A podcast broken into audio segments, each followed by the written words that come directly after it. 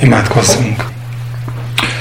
Urunk, a Te nevedben vagyunk együtt, és ez a mondat nem csupán azt jelenti számunkra, hogy valami varázsszót akarunk alkalmazni, hanem azt, hogy azt mondjuk neked, hogy, hogy valóban az a vágyunk, hogy a Te jelenlétedben álljunk meg. Az a vágyunk, hogy amikor megszólít bennünket az íge, akkor az mind a két élő kart valóban meg lehetőséget adjunk arra, hogy, hogy szembenézünk és megítélhesse gondolkodásunkat, módszereinket, eljárásunkat, egész életünket. Urunk, tudjuk, hogy Te szent vagy, mi pedig ezen a földön élünk, de köszönünk, köszönjük neked, hogy Jézus Krisztusban látsz minket a Szentben, aki meghalt értünk. Köszönjük egymást, a közösséget, ő vele a közösséget, egymással állunk és magasztalunk. Nincs kétségünk afelől, hogy az ördög mind mindig és mindent megpróbál elvenni, úgy meg akarja rontani. Életünk minden percében ezt a kapcsolatot veled és ezt a kapcsolatot egymással. Nincs kétségünk afelől, hogy hatalmas ellenség, de afelől sincs kétségünk, hogy te legyőzted a halált, legyőzted az ellenséget, a gonoszt, és hogy nagyobb az az erő, ami bennünk munkálkodik, mint ami ebben a világban munkálkodik. Kérünk téged, hogy nyilvánuljon meg az erőd mi bennünk, abban, hogy átformál bennünket, gyümölcstervővé tesz bennünket, abban, hogy kiárad belőlünk ez az erő, és meggyőzi a világot bűnigasság és ítélet tekintetében. Ezt egyiket sem tudjuk magunk megtenni, még imitálni sem tudjuk. Annyira gyorsan, annyira gyorsan ráéreznek az emberek a valós értékekre és az álságos kereszténységre. Segíts, Urunk, hogy olyan életünk legyen, amelyik, amelyen keresztül a Te országot terjed, és amelyen keresztül Te megdicsőülsz. Így áld meg az együttlétünket majd ma délután is. Add, hogy Te legyél a középpontban, megvallásunkon kívül egész együttlétünkben, és valóban rólad szóljon mindaz, amit mondunk és teszünk. Amen. Hát nem sokkal több mint egy hete volt, hogy a Pászka ünnepét e, ünnepeltük. Együtt talán nem annyira, de együtt is, meg itt is. E, két hete, valahogy úgy. E, és valószínű, hogy ez az egyik, de nem ez a legfőbb ok arra, hogy eszembe jutott, hogy hat héttel ezelőtt, amikor abba hagytuk Ezékiásnak a történetét, akkor ott hagytuk abban, amikor a páskát szerezte. Egy igazi ünneplés volt. Együtt örült a nép, túl voltak azon a perióduson, amikor megtisztították a templomot, kihányták a bálványokat, a kitrompatakba szórtak mindent. Beszéltünk róla, hogy ez egy annyira szép, ahogyan a ige leírja, hogy belül kezdték meg a tisztogatást, és belülről kifelé haladva tisztítottak meg mindent, úgy, ahogy azt Jézus igazából mondja, amikor szemére veti a farizeusoknak, hogy a külsőt tisztítják meg a helyet, hogy a belsővel foglalkoznának.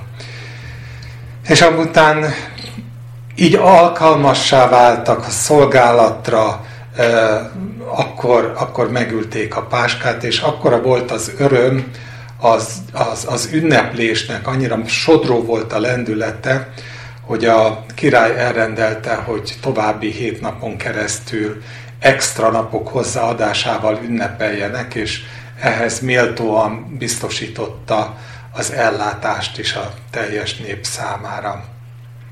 Valahol itt fejeztük be a történetet, és végigvonult az a gondolat, amit Ezékiásról a krónikák könyve, éppen úgy, mint a királyok könyve nem is egyszer megjegyez, hogy így cselekedett Ezékiás egész Júdában, azt tette, ami jó, igaz és helyes volt Isten az Úr előtt.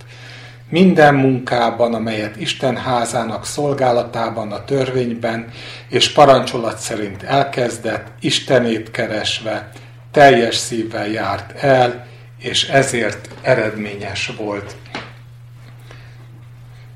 Nagyon nehéz lenne ennél, ennél találóbban megfogalmazni az eredményességnek a titkát. Mindent Istennel kezdeni, mindent Isten neki mondott parancsolata szerint tenni, mindenben Isten keresni, és mindenben teljes szívvel eljárni. No, így kezdte, és emlékezzünk arra is, hogy hát valószínű, hogy ez nem egy magától értetődő dolog volt, hosszabb idő készíthette őt föl már az apjának az idejében, és a, azokat a gonosz dolgokat látva, amik, amik az országban történtek.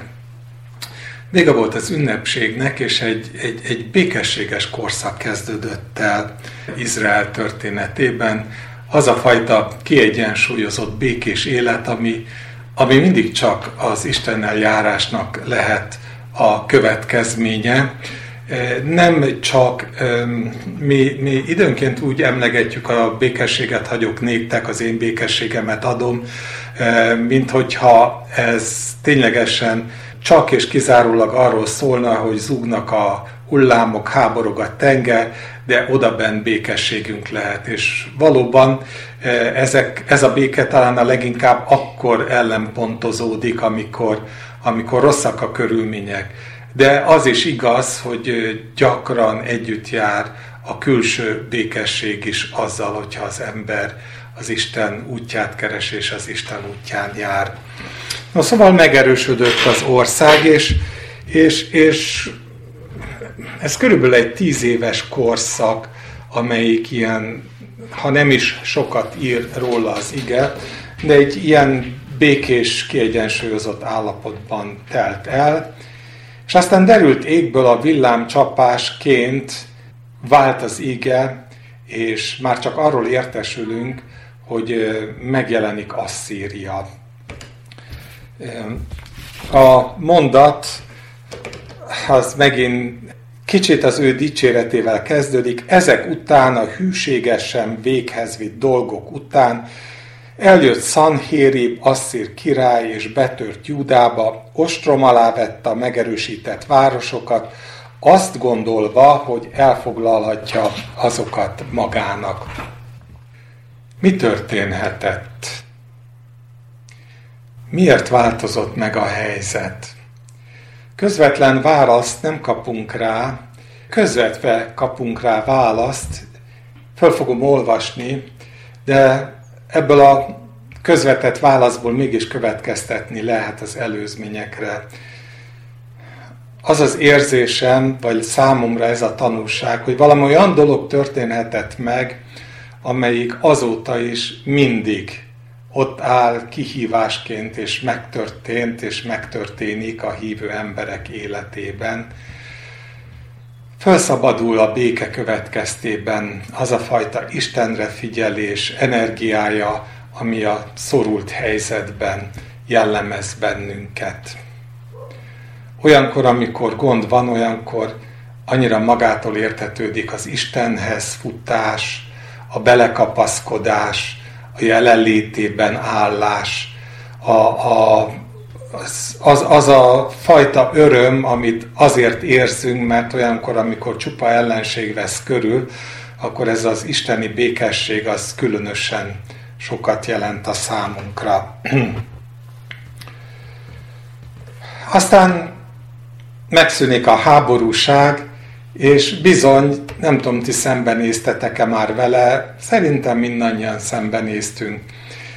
Előtör az, hogy már nem tudunk olyan csendesen és nyugodtan állni az Isten előtt. Már jóval kevésbé köti le a gondolatainkat az ő szemlélése, az igéjében való gyönyörködés. Ez a nagyon, tényleg nagyon lélekben markolóan szép mondata a, a dicsőítésnek, a csak nézlek és csodálak és tiszta szívből áldalak. Ezek, ezek visszaszorulnak egy-egy pillanatra, néhány fél órára, vagy a csendességnek az idejére, és egyébként pedig átveszi a szerepet, átveszi a stafétát, az, a, a világban való részvétel, a világ dolgaira való figyelem, a, az, hogy mellettünk, hogy egy rohanó világban élünk, hogy ki van téve minden eföldi érzékszervünk azoknak az inger hatásoknak, amik körülvesznek bennünket. Megnövekszik a veszély, de még nincsen itt a veszély, akkor az Istenben való bizadalom helyett már elkezdünk alternatív megoldásokban gondolkodni, hogy hogyan kell fölkészülni. Ha nincsen semmi veszély, akkor egyszerűen elvonja a tekintetünket az, hogy mi beöltözzünk, mit tegyünk, milyen üzletvitelt folytassunk, lefoglal tulajdonképpen minden. Minden. Először csak kicsit, aztán egyre erősebben betör a gondolkodásunkba az, hogy van szabad kapacitásunk. Van a lényünknek, az agyunknak, az érzelmeinknek, szabad kapacitása, mert amit nem köt le az Isten, azt leköti a világ. Tudom, hogy tulajdonképpen semmi újat nem tudok mondani, ma sem, csak megint Ézsaiás kapcsán jönnek elő ezek a gondolatok, hogy nem véletlenül mondja János levele, hogy ne szeressétek a világot. Nem véletlen, hogy azt érzékelteti, hogy minden, ami abban a világban van, és nincs kivétel, nincsenek szürke zónák, ahogyan elébb a Petra mondta. Ez, ez, ez, a, ez a testtől származik, a érzékekből származik, a kívánságból származik. Tulajdonképpen azt kell, hogy belássuk, hogy minden, ami nem az Isten országában való életből fakad, az, az, az mind-mind újabb és újabb lehetőség arra, hogy az ördög támadást indítson ellenünk. Na persze, nagyon szeretném, hogyha senki nem gondolná azt, hogy megint egy olyan fajta idealista megközelítés a gondolatom, amit el lehetne érni. Tudom, hogy nem lehet elérni sosem lehetett. De egyet látok, hogy az ige azért vonultatja mégis föl mindig előttünk ezeket a képeket, hogy belássuk azt, hogy örök törvények uralkodnak az univerzumban, hogy nincs és kapcsolat, hanem vagy-vagy kapcsolat. Nem szolgálhattok két úrnak, mondja Jézus. Mégis megtesszük? Megtesszük. Mégis emiatt aztán gyakran frusztrált az életünk, igen, meg tudjuk spórolni? Hát olyan mértékben tudjuk csak megspórolni, amilyen mértékben valóságá válik az, hogy élek többé nem én, hanem él bennem a Krisztus.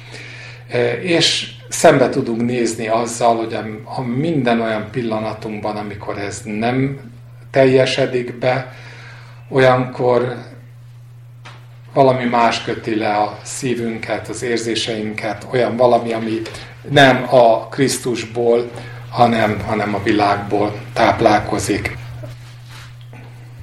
Mióta világ-világ ez az örök késztetés, hogy, hogy vannak ilyen sűrűsödési pontok, amikor belépünk az Isten jelenlétébe, és jól érezzük magunkat, és, és helyre áll a világrendje, és, és, és tudatában vagyunk az ő jelenlétének, és aztán kezd szétfolyni, és mi is kezdünk szétfolyni, és kilépünk ebből, a, ebből az örök eh, rendből, eh, és mi is elhomályosítjuk eh, mindenfajta értelmetlen beszéddel, meg cselekedettel ezt az örök rendet. Mint hogyha azt látnánk, hogy a, az érzékszerveinknek, az embernek nem magától értetődő ez a legyetek veszteg, lássátok meg az Istennek a szabadítását.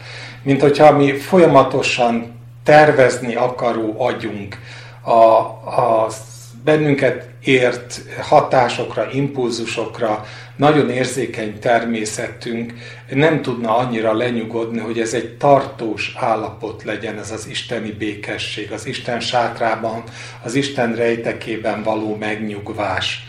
Hanem megnyugszunk, aztán egy idő után elkezdünk mégiscsak tervezni, gondolkodni, világgal foglalkozni. Megint hangsúlyozom, nem gondolom, hogy ez kikerülhető, de ez nem árt, ha látjuk, hogyha gondjaink miből táplálkoznak. Miért vagyunk mi emberek annyira elveszettek az Isten nélkül, hogy mennyire az örök törvényszerűségek határozzák meg a történelmet.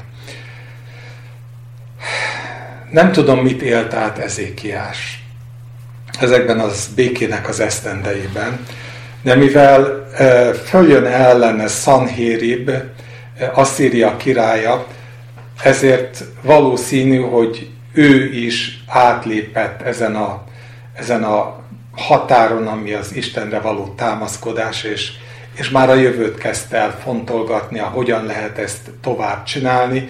Ez számtalan királynak kihívás volt, és, és jó néhányan elbuktak már ezen, és, és végül az utolsó király is elbukik rajta, majd Sedékiás, aki, aki képtelen arra, hogy a, a, a események irányítását oly mértékig átadja az Istennek, hogy valóságosan higgyen abba, hogy jó a sátorban maradni, és nem kifutni, és nem tervezni.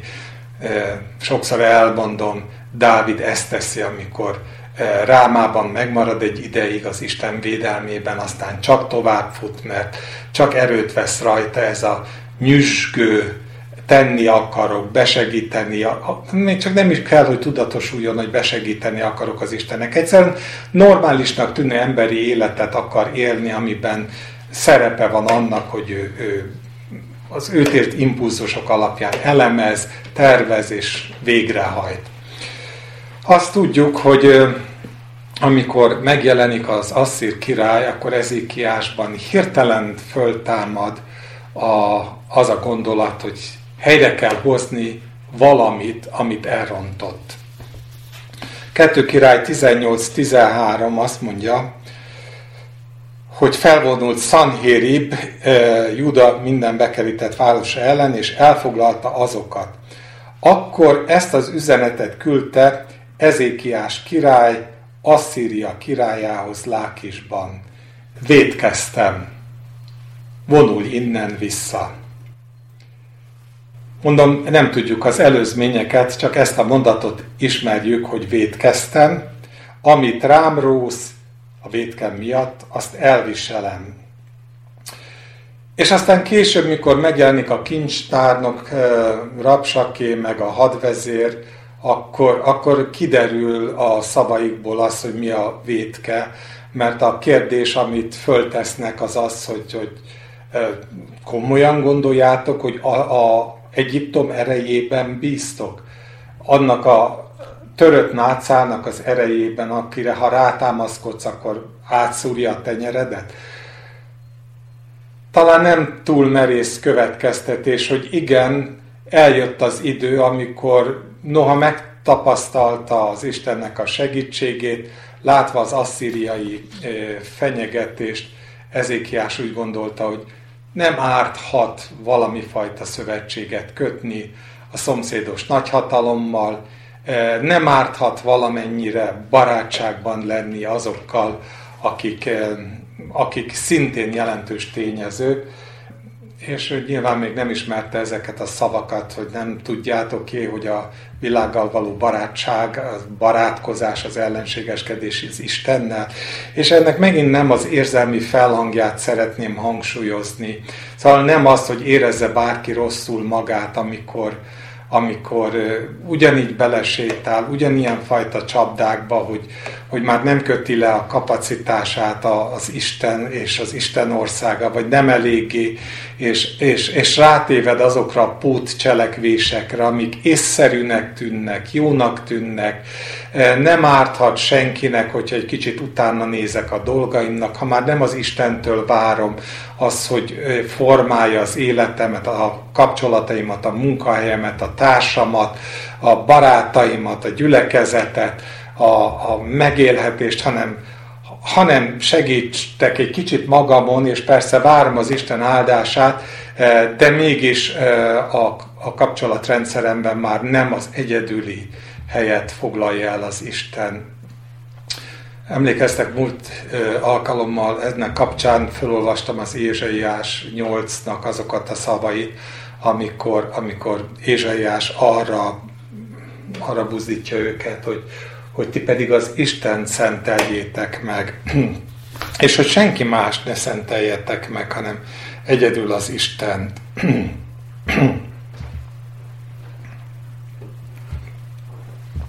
Mert az összes többi az nem, nem tud bizonyság lenni. Valóban fölírtam az idézetet, de most nem találom, nincs nagyobb jelentősége. Szóval így, így, így lép ki ebből a rejtekből az, az ezékiás.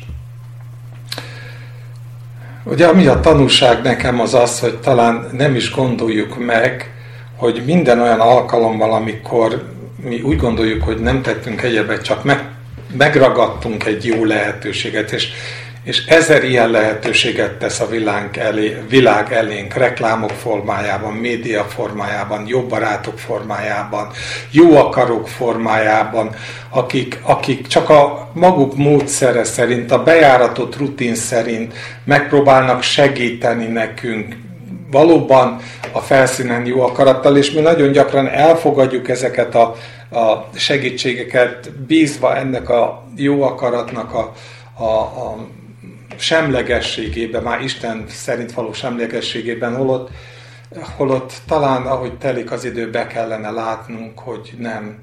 Minden olyan dolog, ami, ami autonóm kezdeményezésünkből fakad, önálló kezdeményezésünkből fakad, a lehetőségekkel való élésből fakad, abban ott van az a az a veszély, hogy tulajdonképpen nem mi kaptunk lehetőséget, hanem az ördög kapott lehetőséget.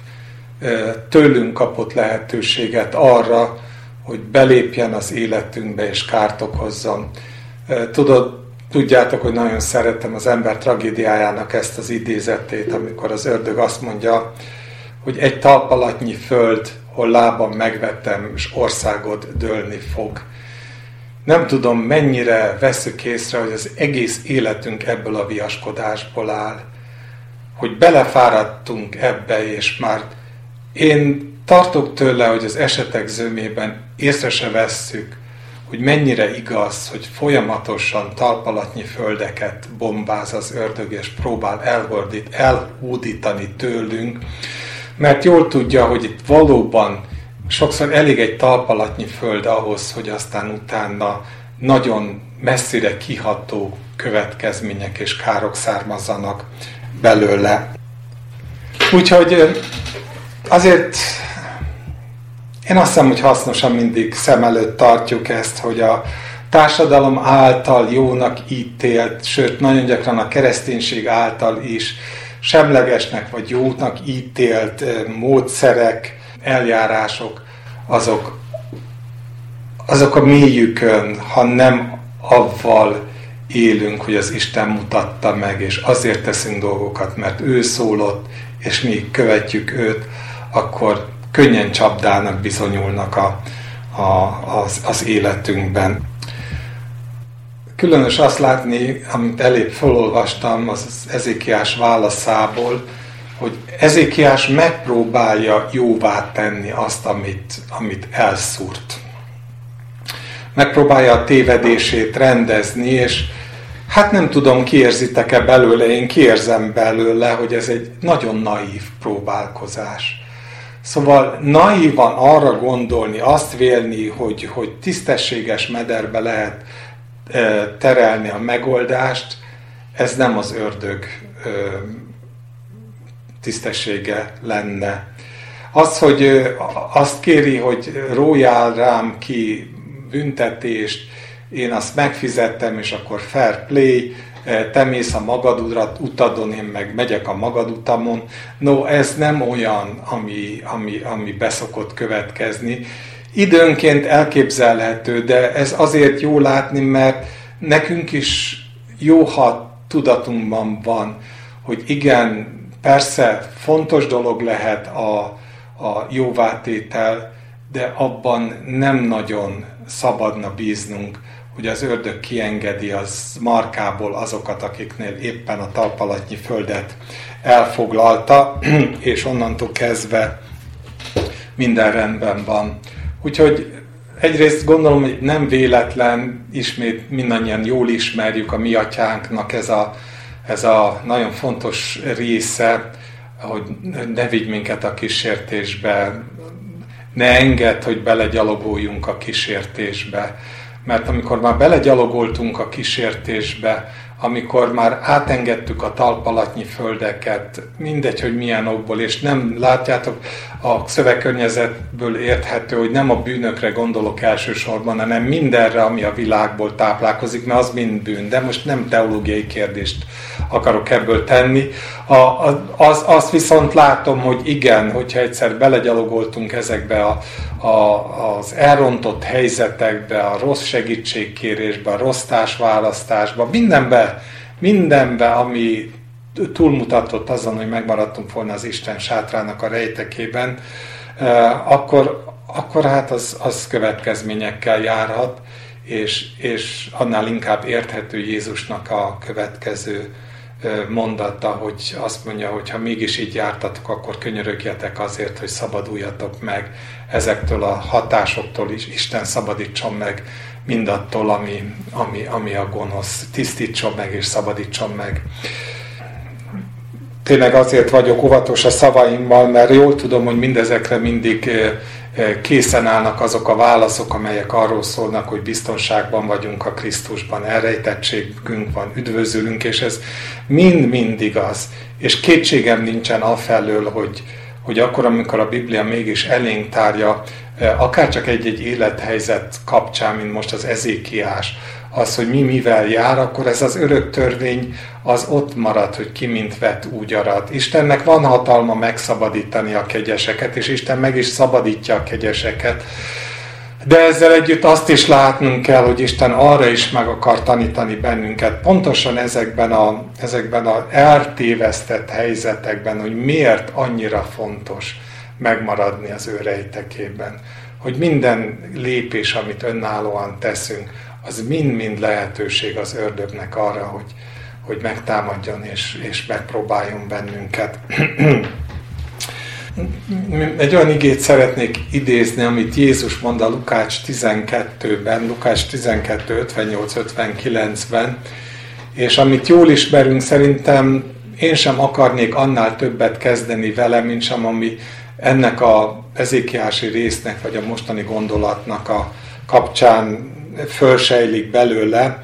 Jézus azt mondja, hogy amikor pedig ellenségeddel a hatóság elé mégy, még az úton igyekez megszabadulni tőle, hogy ne vigyen a bíró elé, és a bíró át ne adjon a börtönőrnek, és a börtönőr a tömlőcbe ne vessen téged. Mondom neked, hogy ki nem jössz onnan, míg az utolsó fillért is meg nem adod.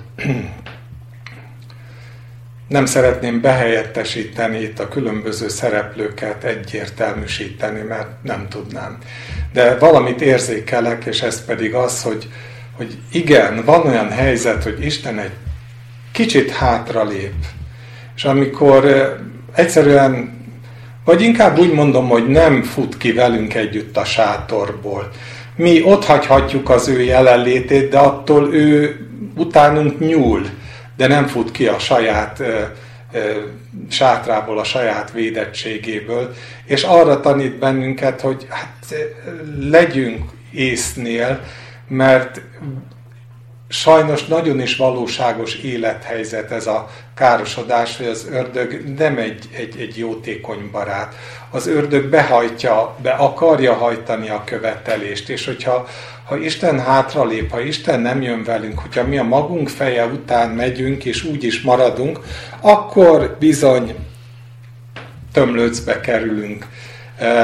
Jelent, amit jelent. Számomra pillanatnyilag annyit jelent, hogy Isten hátrébb lép, és mi pedig ott találjuk magunkat annak a, annak a markaiban, aki viszont nem egy kegyes bíró, hanem az utolsó fillérig be akarja hajtani az embereken a tévedésüknek a következményeit.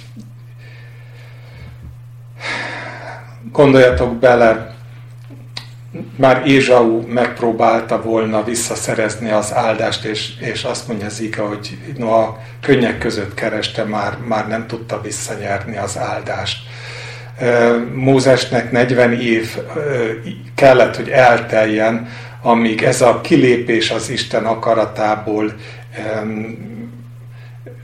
új fordulatot vett, Isten megtanította mindarra, amit meg kellett tanulni, és, és tovább tudott menni.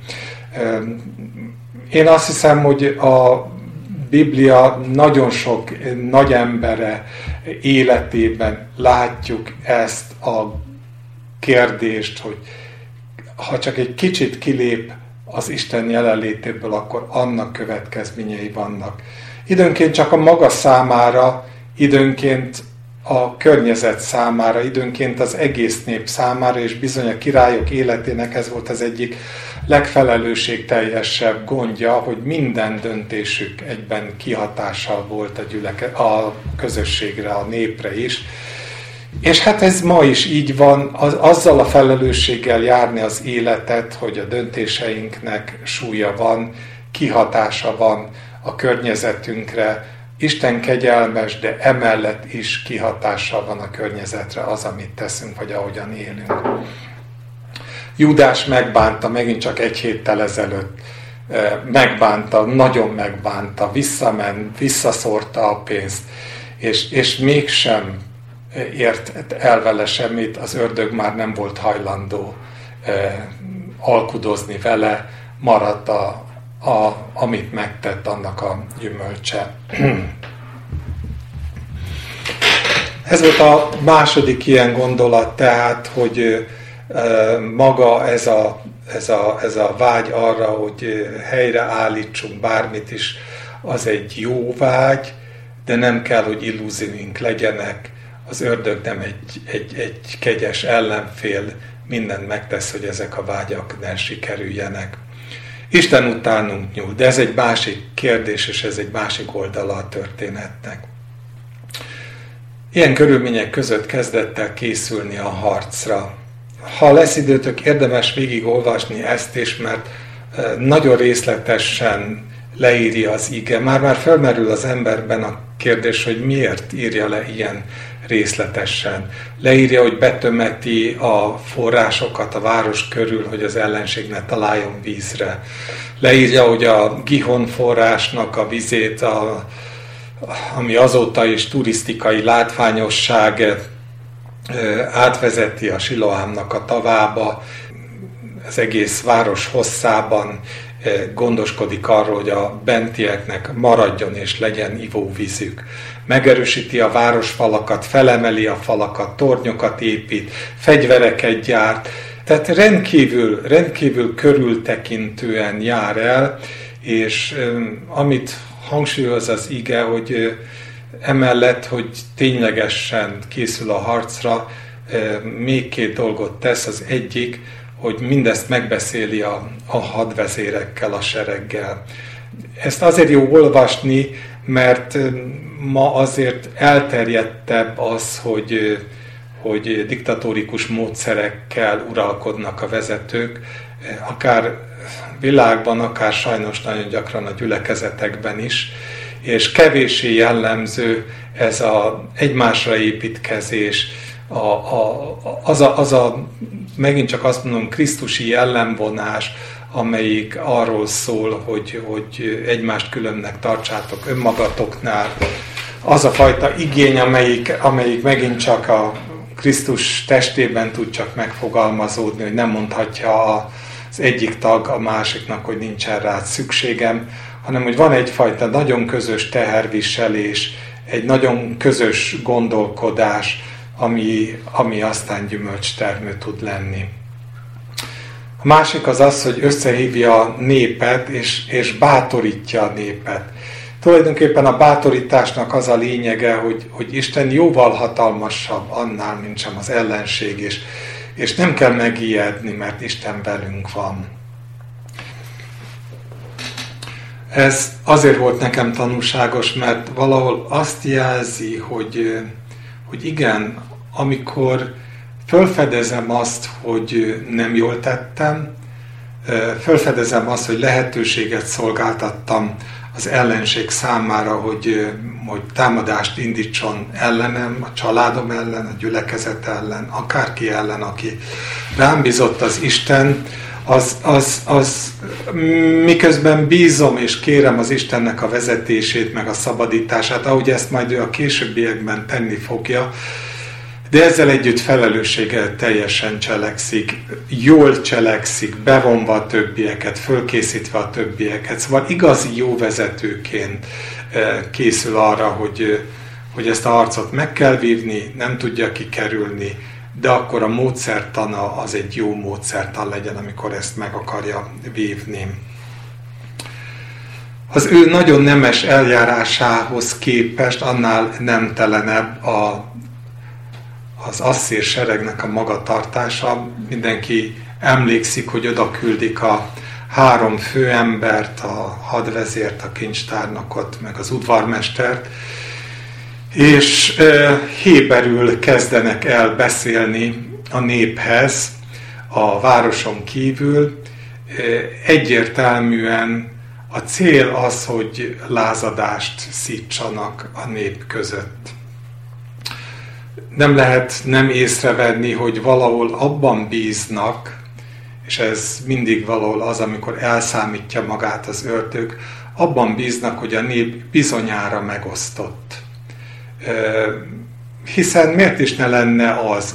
Az asszírok fülébe is oda eljutott a hír, hogy Ezékiás megtisztította a templomot, eljutott a hír, hogy, hogy kiszóratta az összes bálványt, az egész, egész országból kiirtotta őket, hogy központosította az Isten tiszteletet, egyetlen kultuszközpontot hagyott meg, az pedig a Jeruzsálemi templom. Tehát összegészében jogos lehetett az a felvetés, vagy az az a feltételezés, hogy, hogy hát nyilván számtalan ellenséget szerzett magának, miközben ezeket végrehajtotta. Az lett volna az ideális, hogy ezt fölhasználva valóban hozd meg és uralkodj elve alapján, belülről bomlassza szét az országot, belülről indítson a falakon belül lázadást, és e, töröljék el e, az uralmát Ezékiásnak. Egy dologra nem számított igazán és azért nem számított rá, mert a világ leginkább úgy gondolja, hogy az a dolgok rendje, hogy az alatvalók, azok azért engedelmeskednek, mert félnek a megtorlástól, azért engedelmeskednek, mert az intézményi rendhez hozzá van rendelve a rendfenntartó elők, és bizony mindenkinek jól felfogott érdeke, hogy ne lázadjon a fennálló rend ellen, akkor sem, hogyha egyébként csikolgatja a fogát, és nem ért egyet semmivel sem. Ez az alapja az oszd meg és uralkodjnak, hogy ilyenek az állapotok. De mi van, ha nem ilyenek az állapotok? És úgy tűnik, hogy Izraelben ekkor nem ilyenek voltak az állapotok. Úgy tűnt, és ezért volt jó múltkor végig gondolni ezt, hogy Ezékiásnak azok a reformjai, amik, amik ott bent kezdődtek, ami, ami maga mellé állítva belülről kezdve a, a saját emberei és az ő példájuk során, ahogy ragadósá vált, és elterjedt az egész nép körében a reformoknak a támogatása, ez nem hatalom, és nem hatalmi szó, és nem a, a, a diktatórikus eszközök, hanem egyszerűen a dolgok rendjeként fogalmazódott meg, és ez olyannyira betetőződött, hogy a, a nagyon nagy lelkű király az még kiterjesztette a meghívást a, az elszakadt izraelitákra is, akik még ott maradtak a fogságba vitel után az északi királyságban, és őket is meghívta a páska vacsorára. Tehát nem érdemes végig olvasni, de nem tudom eléggé érzékeltetni, hogy annyira, annyira isteni lelkülettel végezte el a feladatát. Nem véletlen, hogy ezt jegyezték föl róla, hogy mindent az Úr akarata szerint végzett, hogy, hogy ez egy gyümölcstermő élet volt. Ez a nép mellé állt. Ez a nép támogatta őt. Nem azért, mert féltek a megtorlástól, hanem azért, mert jónak tartották, mert, mert nem csak a, a, a történelmi emlékezet távlatából jegyezték föl róla az, hogy jó volt, hanem a megélés szintjén erről tettek bizonyságot az emberek, hogy, hogy, hogy jó az, amit ő csinál. Úgyhogy mivel ezzel nem számolt az asszír uralom, ezért aztán nem ért el vele igazából semmilyen hatást. És én azt hiszem, hogy ez a módszer az, ami, ami szintén valami, amit megtanulhatunk a múltból és Ezékiás történetéből. Az, hogy mennyire más a gyümölcstermés, mint a kényszer. És ez nem csak egy ország életében van így. Sokan azt hiszem bizonyságot tudunk tenni, hogy ez, ez az élet minden fórumán így van, minden, minden területén, az gyülekezetekben, a családokban, a baráti körben.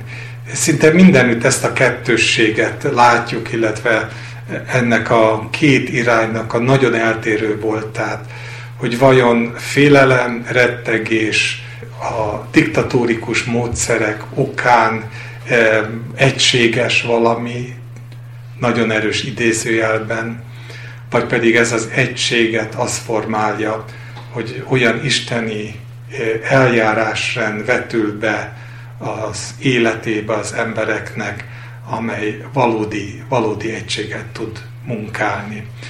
Gyülekezetek, ahol, ahol, ahol az egységet nem, nem egy adott vezetőnek a, a, a látásmódja kell, hogy megszabja, hanem ahol az emberek megélik ezt a fajta közösséget, hogy szükség van egymásra, hogy ti minnyáján testvérek vagytok, és hogy nem mondhatja az egyik a másiknak, hogy rád nincs szükségem. Sőt, sőt, sóvárokban várják azt, hogy hogyan tudnak mélyebb ismert, Isten ismeretre jutni azáltal, hogy egymást szeretik és részesednek mindabból az áldásból, amit egymásban rejtett el az Isten. Na ez egy gyökeresen más, más szemléletmód, mint sem ami a rapsakénak volt a szemléletmódja. Ezt nehéz megingatni, ezt nem lehet megingatni. Ez az, amire Jézus azt mondta, hogy a pokol kapui sem vesznek rajta a diadalmat. Ez az egyház, ez a gyülekezet, ez az a fajta egység, amely, amely, amely, amely nem, nem a felszínnek és nem a teológiának a, a torsz szüleménye, hanem valóban a Krisztusból származó egység. De ugyanezt nyilván meg lehet tapasztalni egy család életében, ahol hát nagyon-nagyon másként nőnek föl a gyerekek, amikor, amikor társként és ebben az egységben növekszik a család, és másként, amikor egy, egy eh, hat, a maga szintjén, de mégiscsak diktatórikus eh, szülőpár, vagy apa, vagy anya kormányozza és próbálja meghatározni a, a családnak a nézetét, és, és, és azt a látszatot kell tenni, hogy egységesek, és talán egy-egy vendégség alkalmával valóban így is tűnik, de aztán nagyon gyakran azt látjuk, hogy fölbomlik, és a családok gyermekei megvetően nyilatkoznak a szülőkről, és azt mondják, hogy olyan nem akarok lenni. De hát mindenki érzékeli nyilván a maga területén, baráti körben, gyülekezeti, társadalmi körben, az, hogy hát egészen más az, hogy mi az egység. És bizony ez akkor derül ki, amikor ilyen helyzetek adódnak elő. Rosszul, feltételezhetően rosszul döntött Ezékiás. Én azt gondolom, hogy feltételezhetően rosszul, amikor Egyiptomnál keresett menedéket, vagy próbált szövetségre lépni vele, és feltehetően nem volt azzal, hogy ennek talán egy egész nép a kárát látja, mert ellenük vonul Asszíria. Lehetett volna neki szemrehányást tenni? Lehetett volna. Szétszakíthatta volna a népet, szétszakíthatta volna. Pártállás szerint, hogy én kié vagyok, ki az, aki tönkretett az országot, bocsánat, az Orbán vagy a Gyurcsány. Lehet ezen vitatkozni, de alapvetően azt azért azt gondolom, hogy érdemes látni, hogy maga a hangulat, ez egy egészen más, ez a pártoskodó, visszájkodó hangulat, mint sem, ami itt ekkor Izraelben napfényre jött. Nem vádolták a királyt. Lojálisak maradtak a királyhoz, hűségesek maradtak a királyhoz. Senki nem válaszolt erre a fajta úszításra, amit megpróbált Asszíria elérni. Csöndben maradtak, és bizony a királynak is egyetlen egy válasza volt, az a válasz, amit viszont majd következő alkalommal fogunk megnézni, hogy bement a templomba, kiterjesztette a Asszíria írását az Úr előtt, leborult, és, és Istenhez fordult. Így is lehet tenni. Ez a igazi vezető, ez az igazi felelősség, amikor teszem a dolgomat, tudomásul veszem, hogy tévedő ember vagyok, akár akarom, akár nem, biztos, hogy számtalan ponton belegyalogolok a kísértésbe, elbukok, és időnként velem magammal rántom azokat is, akiket egyébként megóvni szeretnék, és lehet, hogy éppen azért tettem, amit tettem, mert félrenézve az Úrtól abban reménykedtem, hogy ez hozzájárul a másiknak a megmeneküléséhez. De azután fölállok, mert ezerszer elesik, de ezerszer is föláll. Az, aki igaz, fölállok, teszem a dolgomat, tudomásul veszem, hogy addig, ameddig nem jön az Úr, addig az egyetlen dolog, amit Jeremiás mond, hogy jó várni és megadással lenni az Úr szabadításáig, hogy jól teszi az ember, hogyha a porba ül, hogyha elismeri azt, hogy tévesztett, és, és, és azt mondja, hogy talán van még remény, és várja az Istent, a szabadításnak az Istenét, és közbe teszi a dolgát, nemesen, eh, hűségesen és igazul, olyankor is, amikor egyébként azzal néz szembe, hogy minthogyha az Úr hátra lépett volna egyet, és mintha magamra hagyott volna, de akkor sem csinálom ezt rosszul, hanem akkor is úgy csinálom, hogy azt az Isten jelenlétében kell tenni, és aztán utána talán örömmel látom azt, hogy igen, a befektetés, a múltnak a befektetése ilyenkor térül meg, mert azok, akiket rám bízott az Isten, és akik ellen talán védkeztem is, azok nem követ hajítanak rám, hanem hűségesek maradnak, és azt értékelik, hogy az alapmagatartásod, az alapmagatartásunk az mégiscsak az Isten eljárás. Péter írja, ezt mivel leírtam, felolvasom még, az 1 Péterben, hogy a köztetek levő presbitereket kérem én a presbiter társ Krisztus szenvedésének tanúja, és az eljövendő dicsőség részese, legeltessétek Isten köztetek lévő nyáját, gondot viselve rá, ne kényszerből, hanem önként, ne rút nyerészkedésből, hanem készségesen, ne úgy, mint akik uralkodnak a rájuk bizatottakon, hanem mint akik példaképei a nyájnak. És ezt emelném föl, vagy ezt emelném ki, mert ez igaz nem, nem csak gyülekezeteken belül, hanem mindenütt, ahol valakit, valakire bíz az Úr, hogy úgy terelni, úgy legeltetni, úgy segíteni, hogy ne, mint, mint, mint, mint olyan, akik nem uralkodnak a rájukon bíz, rájuk bízottakon, hanem mind akik példaképei a nyájnak. Sokszor beszélünk erről, azt gondolom, hogy ezzel érdemes befejezni, hogy ez az igazán eh, hosszú távon gyümölcsöző dolog, amikor az életünk ilyen, és amikor ennek az a gyümölcse, hogy az emberek hűségesek maradnak az Istenhez, E, és nem egymás ellen fordulnak, hanem egységben és szeretetben közösen harcolnak tovább, akár azzal is, aki egyébként tévedett.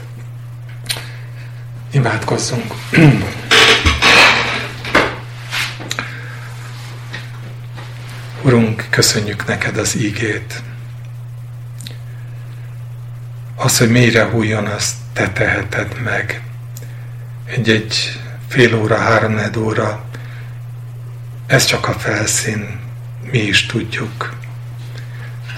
Mi is tudjuk, hogy gondolatébresztés, amit aztán te döntesz el, hogy melyikünk szívében, milyen módon viszel tovább, hiszen az a csodálatos a te igédben, hogy mindenkinek azt mondja, és olyan módon jelenti ki a te akaratod, amire szüksége van. Köszönjük neked.